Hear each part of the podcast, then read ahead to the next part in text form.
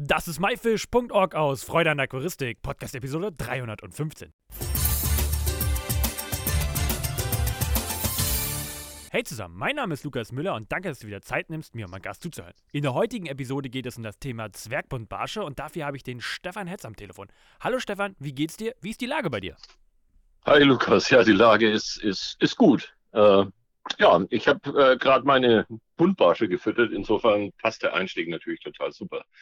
Äh, aber da kommen wir sicher noch ein bisschen näher drauf, was die Tiere so an Futter brauchen. Ja. ja, das passt ja auf jeden Fall. Heute soll es ja auch speziell jetzt mal um deine Zwergbundbarsche oder allgemein Zwergbundbarsche gehen. Ähm, und wie ich jetzt gerade gehört hast, du hältst ja auf jeden Fall selber welche. Und was haben sie mhm. denn gerade zu fressen bekommen? Die haben gerade Artemia zu fressen bekommen. Das hängt damit zusammen, dass ich, äh, dass ich Jungfische habe derzeit von einigen Apistogramma-Arten, aber da kann man vielleicht später noch drauf eingehen. Und äh, die kriegt man natürlich nicht groß ohne Lebendfutter. Und äh, im Hintergrund blubbert meine Artemia-Anlage. Ich kann vielleicht ein bisschen näher mal hingehen, dann kannst du es direkt hören. Moment. Kann man das hören? Ja, ganz, ganz leise kann man es hören, ja? Ja, okay. Es soll ja auch nicht laut sein. Ist ja schließlich in meinem, in meinem Office. Und äh, ja, da muss ich natürlich immer täglich frische Artemia haben damit die Jungtiere halt äh, so, wenn sie, wenn sie freischwimmen, was zu fressen bekommen. Aber können wir später noch drauf kommen. Ah, also äh, hältst du Jungfische, das bedeutet, du züchtest die auch. Ähm, welche Buntbarsche hast du denn gerade so aktuell da? Oh, da muss ich mal direkt am, an den Aquarien vorbeigehen. Also ich habe natürlich auch einen Klassiker, wenn man, also ich habe momentan ähm, habe ich eigentlich nur Buntbarsche aus der Gattung Apistogramma. Äh, das sind Südamerikaner, weiß wahrscheinlich jeder äh, Südamerikaner und ich glaube, so vier, fünf Arten sind eigentlich auch im Zoofachhandel permanent vorhanden. Ja, so die klassischen äh, ABC-Arten, wie man so bei uns sagt, also Agassizi, Borelli, Kakaduoides. Äh, Borelli habe ich tatsächlich. Äh, das ist dieser gelbe Zwergbundbarsch, der ist ja schon, schon ewig lang in der Aquaristik bekannt. Äh, früher als Raizigi bezeichnet. Äh, ich gucke gerade mal, in welchen Becken die hier drin sind. Ja, die habe ich in drei Aquarien momentan rumschwimmen. Und äh, die haben auch Junge in einem Becken. Äh, bei mir ist es jetzt so, dass ich die, dass ich die mal vor, vor Jahren als Beifänge von einer Sendung aus Paraguay, die die Großeltern bzw. Urgroßeltern rausgefischt habe und äh, seitdem bei mir halte. Äh, da fallen immer mal Jungfische an, aber äh, die, die ziehe ich jetzt nicht in großen Mengen auf, um, um sie da irgendwie abzugeben. Aber wenn ein Freund oder sowas immer mal äh, welche haben möchte, dann kann er die haben. Ein Bekannter von mir aus Berlin, der hat sie letztes Jahr auch in einem, also mit einer Sicherheitsheizung, damit es nicht zu kalt wird, geheizten Balkonaquarium gehalten. Und die Männchen, die schauen ganz hervorragend aus nach so, einer, nach so einem Sommeraufenthalt. So, das sind Borelli. Äh, was habe ich denn noch hier? Ja, ich habe tatsächlich äh, ein paar Jungfische von Apistogramma culanderi gerade da. Das sind aber nur zu auf Besuch bei mir. Äh, der äh, Wolfgang Stäg, den ja jeder kennt, wahrscheinlich auch im Zusammenhang mit Zwergbundbarschen. Der hatte Jungtiere und war dann auf einer Expedition längere Zeit nicht da. Dann hat er gesagt, Stefan, komm mal vorbei hier, äh, nimm mal ein paar Tiere mit oder nimm sie alle mit. Und äh, die habe ich jetzt, die hatten ja erst so, so die Größe, dass sie seit einer Woche Artemia gefressen haben und jetzt sind sie auch schon ein Zentimeter, eineinhalb Zentimeter lang. Dann habe ich äh, so einen Peruaner da. Da sehe ich gerade, das Weibchen hat tatsächlich Eier gelegt. Die ist dünn, gestern war sie noch ganz dick. Alpuayo. Ja, ich gucke mal, ob ich Bilder habe, dann packe ich die auch mit rein. Dann habe ich äh, unbeschriebene Arten. Äh, natürlich Apistogramma tukurui, Apistogramma benchi, die sich bei mir vermehren wie doof. Die Tukurui übrigens auch. Dann eine Art, die ich von Bekannten bekommen habe. Äh, da sind wir uns noch nicht klar drüber, was es eigentlich für, für eine Art ist, die aus Bolivien kam. Also ich habe eigentlich immer so vier, fünf Arten. Und wie es halt so ist, die haben auch immer irgendwie Nachzuchten. Das macht ja irgendeiner was. Das hört sich richtig. So, ich könnte jetzt ewig weiter erzählen. Ja. ähm, das hört sich erstmal nach richtig vielen Aquarien in deinem Office an. Ähm, das heißt, du hast dein Office und da sind all deine Aquarien? Ja, das ist, das ist ja so ein Ding. Also, ähm, oh, da, da sind wir gerade bei einem, bei einem wichtigen Thema schon angelangt. Ähm, also ich habe ich hab, äh, diese, diese typischen Standardbecken, diese, diese, diese 60er. Äh, und die stehen bei mir in einem Schwerlastregal. Und es sind auch ein paar kleinere Becken dabei, ein paar 50er, ein paar 40er, so äh, Aufzuchtbecken und ein paar ganz kleine, so 30er, wo man dann so, wenn man mal Jungfische absaugt, irgendwie halten kann, bis sie eine gewisse Größe haben und sie dann in ein größeres Aquarium rein können. Und äh, ich halte meine Fische immer äh, eigentlich in, ja, Artbecken ist es ja nicht mehr, wenn man eine zweite oder dritte Art mit drin hat. Äh, sagen wir mal so in Biotopbecken. Aber äh, zu dem Thema habe ich auch mal äh, für, einen, für einen Arbeitskreis, äh, äh, in dem ich mitarbeite, äh, was geschrieben. Da kann ich den Link noch schicken. Aber ich erkläre es einfach hier ganz kurz mal. Äh, es ist ja immer so eine, so, eine, so eine Geschichte, wie man, wie man die Fische, die Fische hält. Also ich halte meine in, in Aquarien, die also völlig äh, wild eingerichtet sind. Da ist unglaublich viel Holz drin, unglaublich viel Laub, unglaublich viel Verstecke. Also ich rechne immer, wenn ich, wenn ich äh, äh ein Pärchen von den Fischen einsetze, dann müssen die mindestens äh, sechs bis, bis zehn Verstecke haben.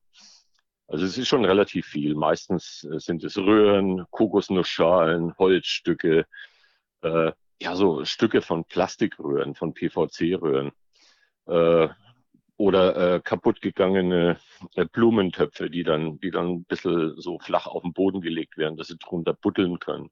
Buddeln ist, glaube ich, ein wichtiges Stichwort. Äh, ich habe überall feinen weißen Sand drin, so Quarzsand. Äh, und dann stecke ich zwischen diesen, diesen, diesen Holzstücken, die da drin sind, äh, stecke ich meistens Pflanzen rein oder auch ein bisschen Javamoos und oben drin sitzen bei mir dann meistens Lebiasiniden, also so, so Spritzsalmler oder Spritzsalmler Verwandte in der Gruppe. Das hat einen Vorteil, dass die Fische eine Ablenkung bekommen. Ja, früher haben so viele Leute gesagt Feindfische. Das finde ich jetzt ein bisschen blöd, weil kein Fisch äh, würde den anderen als Feind bezeichnen, sondern eher so ein bisschen als Konkurrenz. Aber die sind schnell genug, dass also, wenn, wenn, die, wenn die von unten kommen, wenn sie jung führen, äh, immer ein bisschen so eine Ablenkung haben und äh, nicht, nicht unbedingt aufeinander losgehen, weil es dann so äh, Probleme gibt, dass die äh, ihr Verhalten nicht richtig ausleben können. Also so habe ich das gemacht und ich muss auch sagen, das funktioniert bei mir auch erst gut, seitdem ich äh, in der Natur mal gesehen habe, wie, wie Zwergbuntbarsche da zum Teil leben. Und äh, witzigerweise halt auch, wenn man mal in der Natur Zwergbuntbarsche gefangen hat, dann hat man halt auch äh, manchmal solche Spritzsalm der Verwandte direkt mit im Netz. Das heißt, die kommen auch in der Natur zusammen vor. Und das war eigentlich so die, die Idee, meine Aquarien so einzurichten. Ja, und jetzt kommen wir zur Zahl. es, ist ein, es ist ein Schwerlastregal. Äh, und äh, es sind viele Aquarien, ja. Äh, 2, 4, 6, 8, 10, 12, 14, 16, 17, Na, ungefähr 30, so von den größeren und dann halt noch so, so, so, so 10, 15 äh, kleinere Aufzuchtdecken. Interessant. Wenn mich, ja. jemand das, wenn, mich jemand fragt, wie viele ich habe, muss ich auch immer erst nachzählen. Also ich glaube, wenn man so viele hat, dann, dann äh, ja, ist es auch eigentlich egal. Also man zählt ja, mein, ja nicht mehr, mein ne? Sohn, ja, mein Sohn hat es immer nachgezählt. Er hat mal äh, irgendwie Weihnachten vor einem Jahr oder sowas, hat er mal, er hatte mal so ein Quiz gemacht. Äh, da musste also so ein Familienquiz. Äh, und da waren es tatsächlich genau 42. Und äh, nachdem 42 ja äh, relativ häufig eine Antwort ist, die passt, so für die Nerds unter uns, ja, äh, den äh, habe ich 42 gesagt und er hat gesagt, ja, stimmt. das fand ich irgendwie ganz gut. Das ist gut, ja. Ja, jetzt weißt du ungefähr, wie es bei mir aussieht. Das Auf heißt natürlich Fall. auch immer, äh, ich habe heute schon, heute früh schon angefangen, äh, ist natürlich immer ein bisschen ein Aufwand, weil es ist im Office und da ist halt kein Abwasser äh, oder Bodenablauf oder sonst was und Wasseranschluss. Aber äh, Toilette und Dusche ist gleich um die Ecke. Das heißt, ich kann da auch relativ easy Wasserwechsel machen. Interessant, ja. Stefan. Aber zurück zum äh, eigentlichen Thema. Kannst du uns vielleicht ja. mal erklären, was eigentlich Zwergbundbarsche sind? Was eigentlich Zwergbundbarsche sind? Naja, also Zwerg, das ist ja meistens bezeichnet als irgendwas was Kleines. Ähm, ja, es ist, das ist halt so, so ein überkommenes äh, Wording wahrscheinlich mittlerweile. Und Buntbarsche, also heißt halt äh, Familie der Zichliden. Buntbarsche. Also viele Leute sagen ja auch in der Aquaristik Barsche dazu. Das sind natürlich keine echten Barsche, also wie bei uns der Flussbarsch, sondern Buntbarsche. Und äh, die kommen halt in Afrika und in Südamerika in, in relativ großer Zahl vor und da gibt es eben Kleinformen. Ja, und äh, die Zwergbuntbarsche, das sind meistens Buntbarsche, die eine gewisse maximale Körperlänge nicht übersteigen.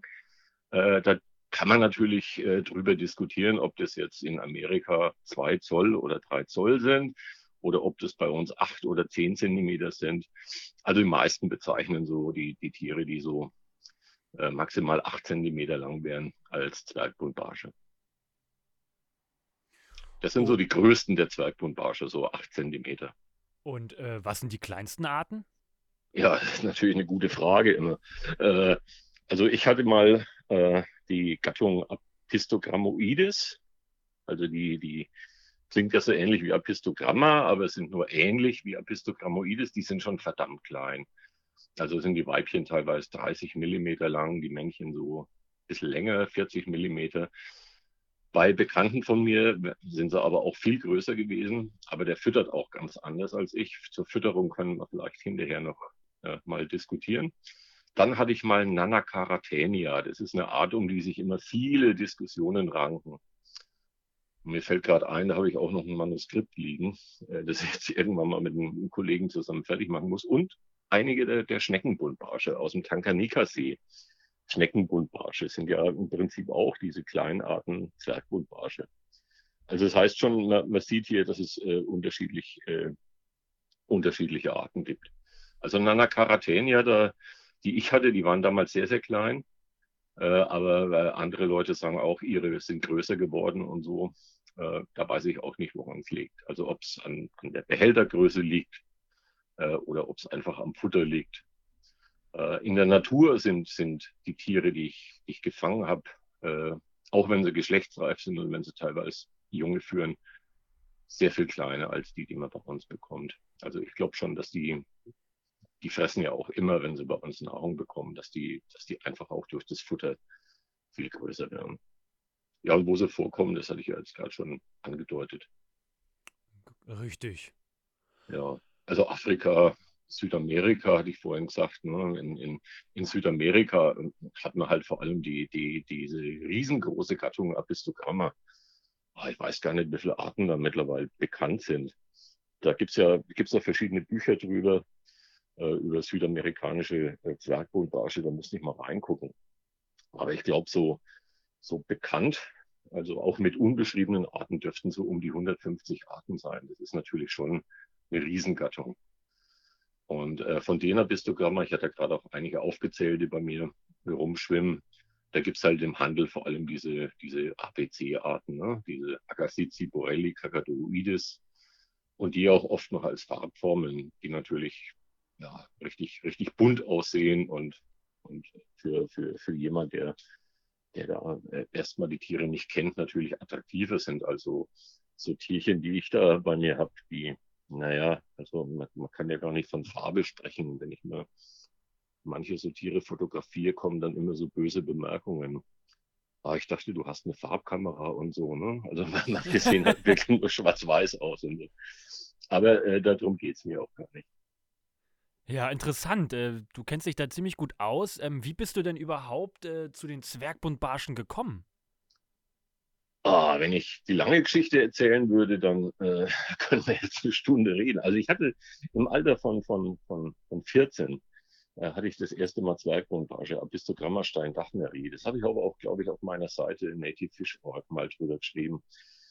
Also das war halt Zufall. Man hat, man hat in der Zeitschrift was gelesen und dann findet man das total cool und dann möchte man unbedingt diese Tiere haben und dann braucht man eines oder zwei Sachen. Äh, man muss Leute kennen, da komme ich gleich drauf zu. Arbeitsfest liegen zum Beispiel. Äh, oder äh, man muss einfach Geduld haben und muss halt einfach viel, viel in Zoogeschäften rumhängen. Das, das war halt auch so, so in meiner, meiner Jugend äh, so ein Ding. Also mit 15 dürfte ich dann Mofa fahren, dann äh, hat man auf andere Sachen geguckt, aber so mit 13, 14 war ich noch derjenige, der dann immer irgendwo in äh, über den Zoofachhandel rumhing, mindestens einmal der Woche im Geschäft, um zu gucken, was es Neues gab. Und da waren dann tatsächlich mal Christopher Amerika. Und seitdem hat mich das nicht mehr losgelassen. Also ich habe seitdem ununterbrochen Zwergbuntbarsche gehalten. Ja. Also mehr als 40 Jahre lang. Das ist schon, schon irgendwie cool. Und seit Herbst 2020 bin ich jetzt äh, äh, Vorsitzender von einem Arbeitskreis, dem Arbeitskreis Zwergzichliden. Und äh, ja, deswegen beschäftige ich mich auch immer noch mit Zwergbullbarschen. Und äh, was fasziniert dich daran so sehr? Naja, äh, mich fasziniert halt daran, das, was auch viele Leute im Arbeitskreis fasziniert. Ne? Also äh, äh einfach diese, diese grandiose Biodiversität. Äh, es gibt sehr, sehr viele Arten. Und äh, jedes Mal auf einem Treffen, das dann bei uns irgendwo stattfindet, da haben wir auch immer so eine Ausstellung. Und da bringen dann Leute natürlich auch immer Arten mit, also die ich vielleicht nur von Abbildungen kenne oder, äh, oder Arten, die man überhaupt noch nicht von Abbildungen kennt. Also es ist eine riesen Biodiversität. Es hängt auch damit zusammen, dass da immer noch Tiere entdeckt werden, weil die halt auch sehr versteckt leben. Also ich glaube, wenn man systematisch irgendwo in, in, in afrikanischen Gewässern oder in südamerikanischen Gewässern äh, irgendwelche kleineren Bäche, die Laubschicht und die, die, die Astschicht und so absuchen würde, da würde man noch viel, würde man noch viel mehr Arten finden. Und so sind es halt immer so Zufallssachen oder sie kommen als Beifänge mit dem Zoofachhandel rein. Also ist die eine Sache. Die andere ist natürlich das, was ich vorhin schon gesagt habe. Sie können halt auch in kleineren Aquarien gehalten werden. Wenn man sich darauf beschränkt, dass man vielleicht eine Art drin hält und noch äh, ein oder zwei Arten. Ich habe ja schon mal was über kleine Hypoptopomatine Welse gemacht, also diese, diese Paar-Odozinglus oder Odozinglus oder Ototyopsis, die schwimmen auch in einigen meiner Aquarien mit. Also das klappt auch ganz gut. Äh, wir können also in kleineren Aquarien gehalten werden.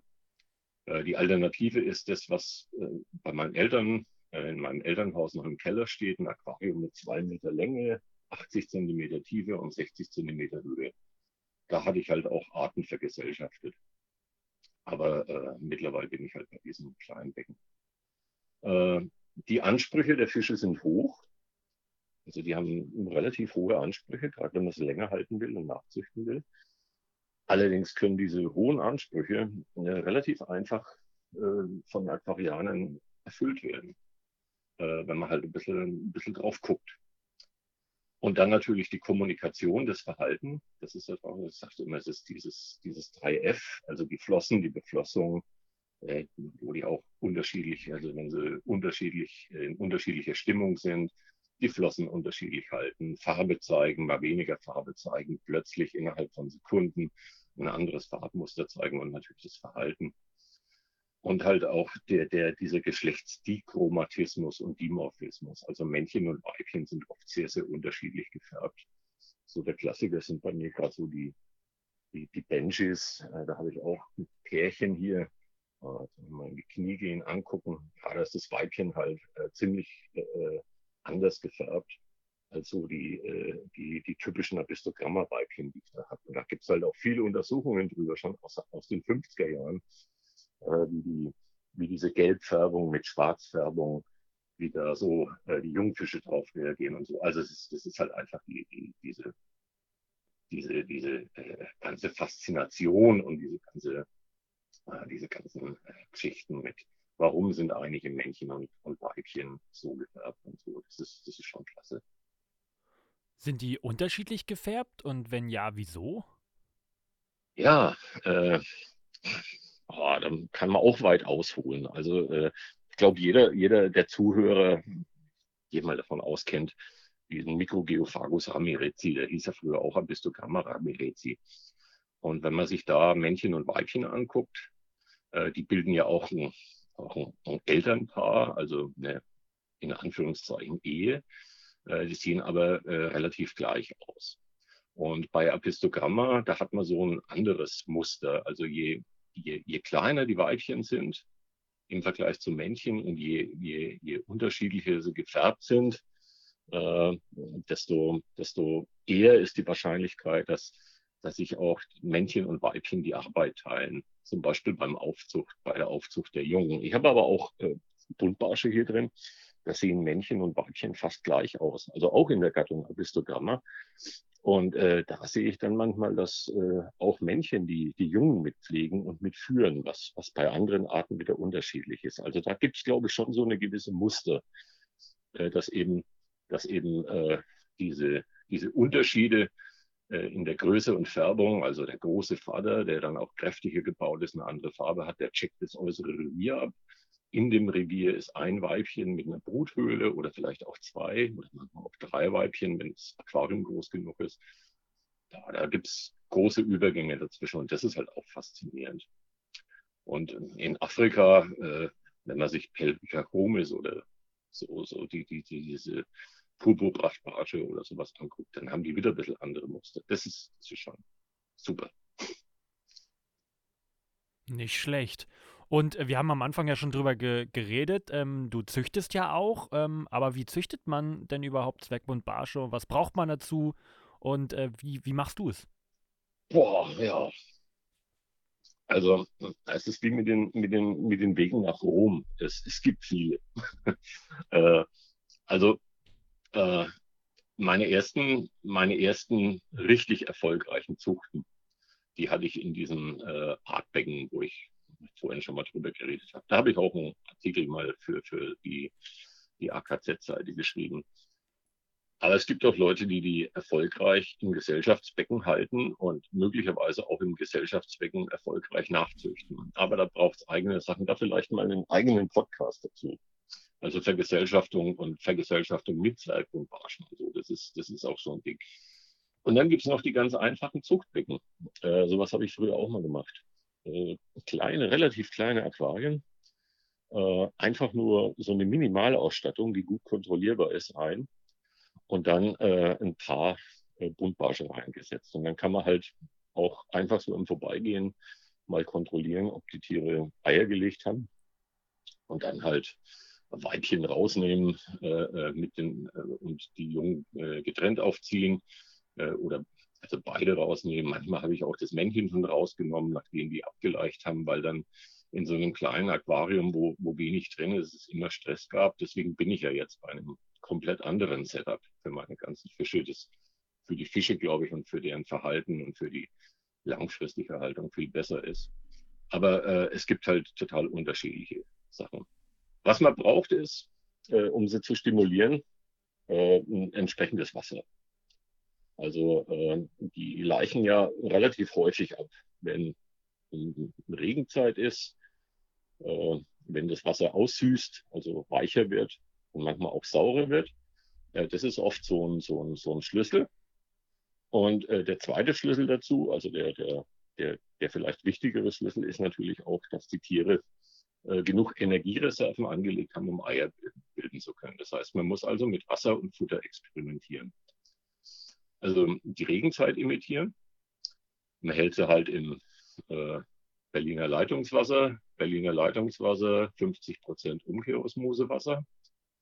Und dann geht man bei äh, einer Woche oder nach zwei Wochen, wenn man die gut gefüttert hat, äh, dann bei der, beim Wasserwechsel einfach mit reinem Osmosewasser rein und verdünnt dann die, die, die, also die, die Ionen. Das heißt, die Leitfähigkeit geht runter. Und dann leichen die eigentlich relativ gut ab, wenn sie gut gefüttert sind.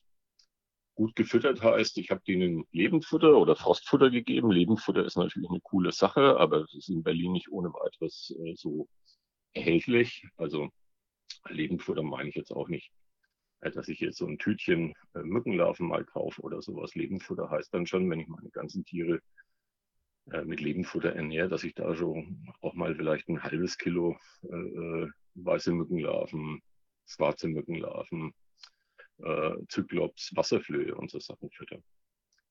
Äh, es gibt aber auch super tolles Granulatfutter, das ich momentan so als Standardfutter einsetze und natürlich dann auch entsprechend noch Forstfutter.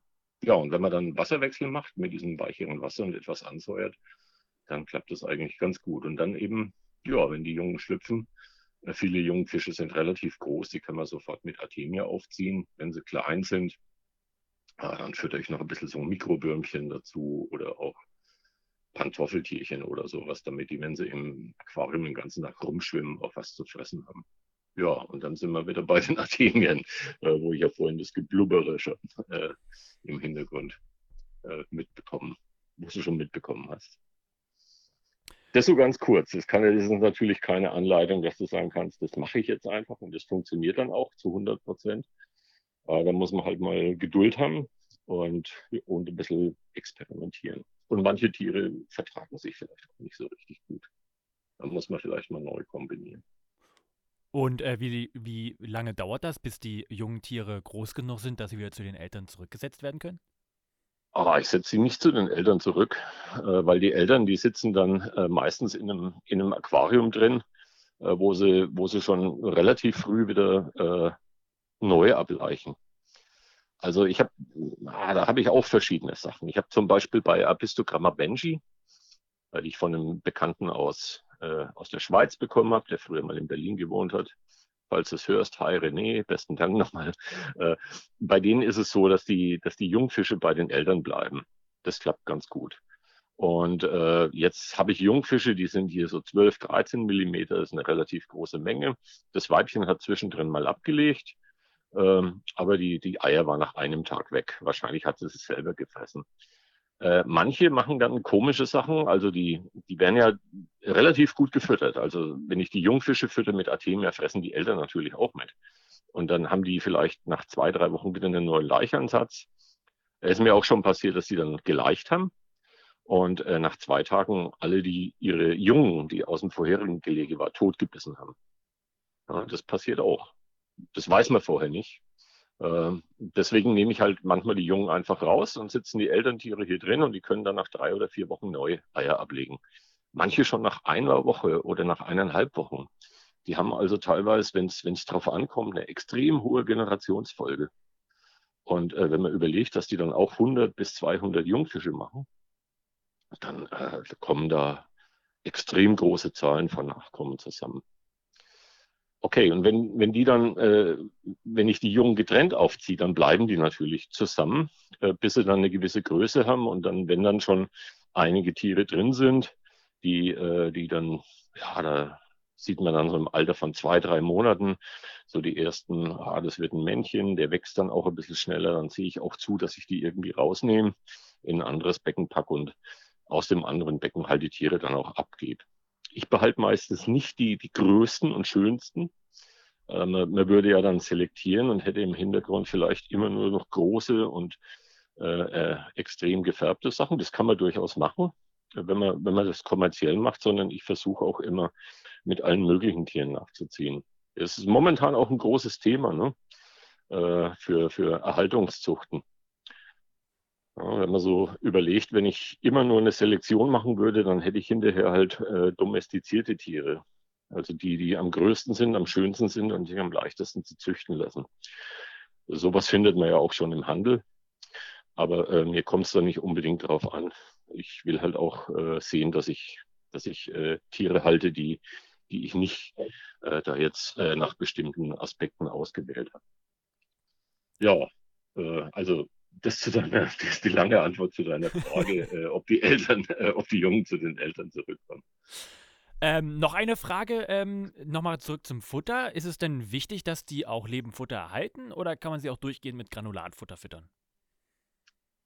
Hm.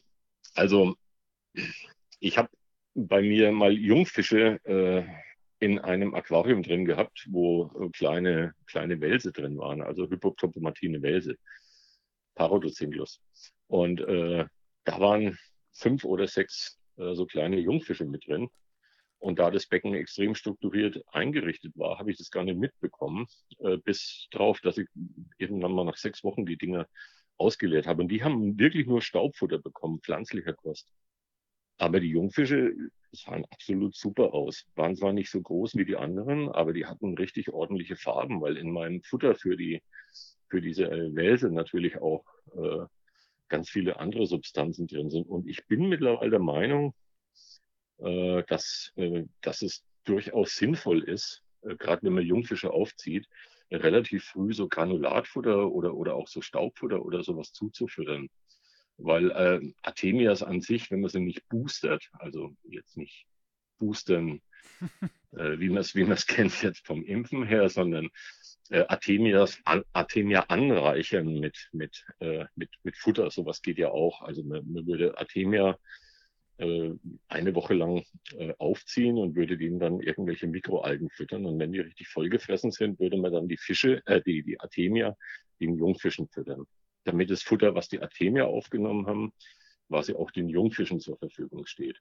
Ja, das muss man bei manchen Tieren tatsächlich auch machen. Dann wäre das sicher auch eine tolle Sache, aber das ist halt aufwendig, gerade wenn man so viele Sachen hat.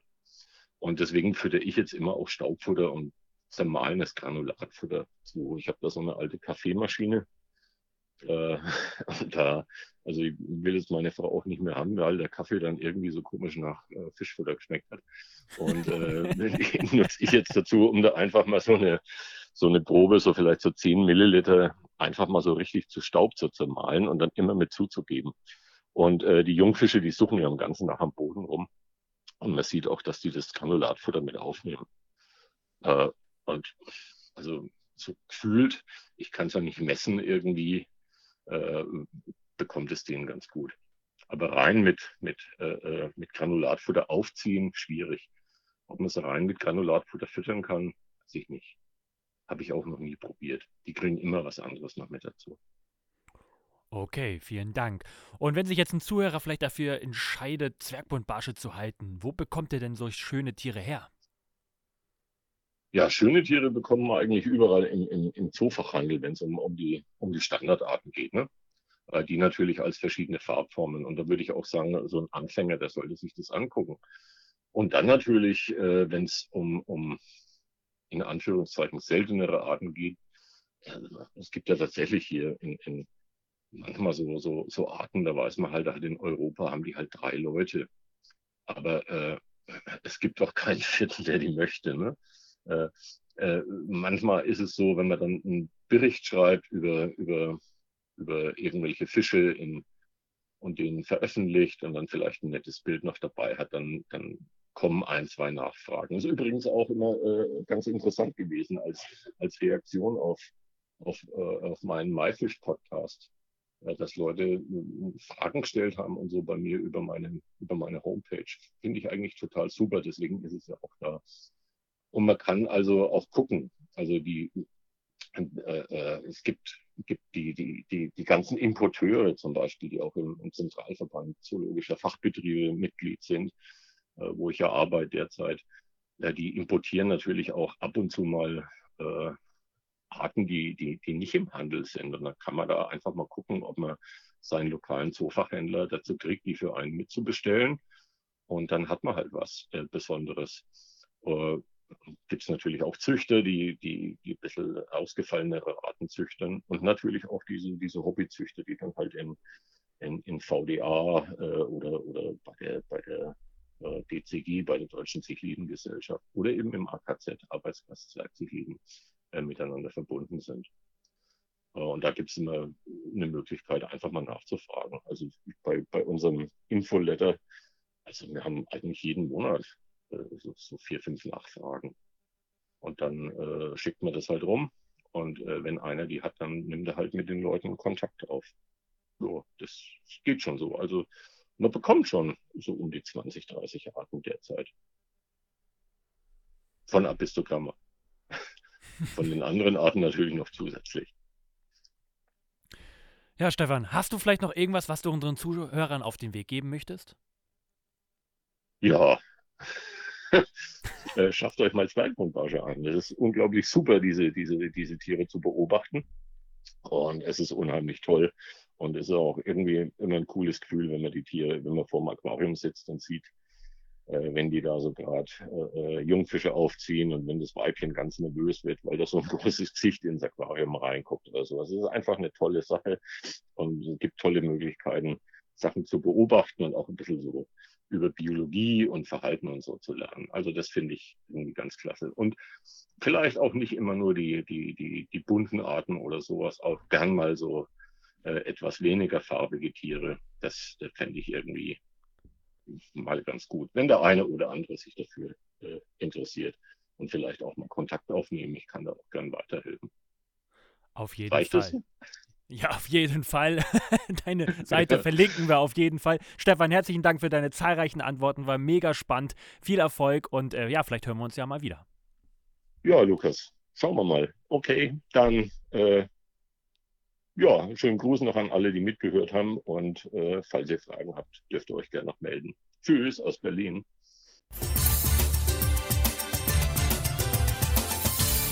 Das war myfish.org aus Freude an Aquaristik. Danke, dass du dir Zeit genommen hast, dir diesen anzuhören. Ich hoffe, du konntest einige Infos aus dieser Episode mitnehmen. Alle weiteren Infos zu dieser Episode mit Bildern und Links findest du wie immer unter www.my-fish.org slash Episode 315. Wir hören uns nächsten Samstag wieder. Danke und tschüss, euer Lukas.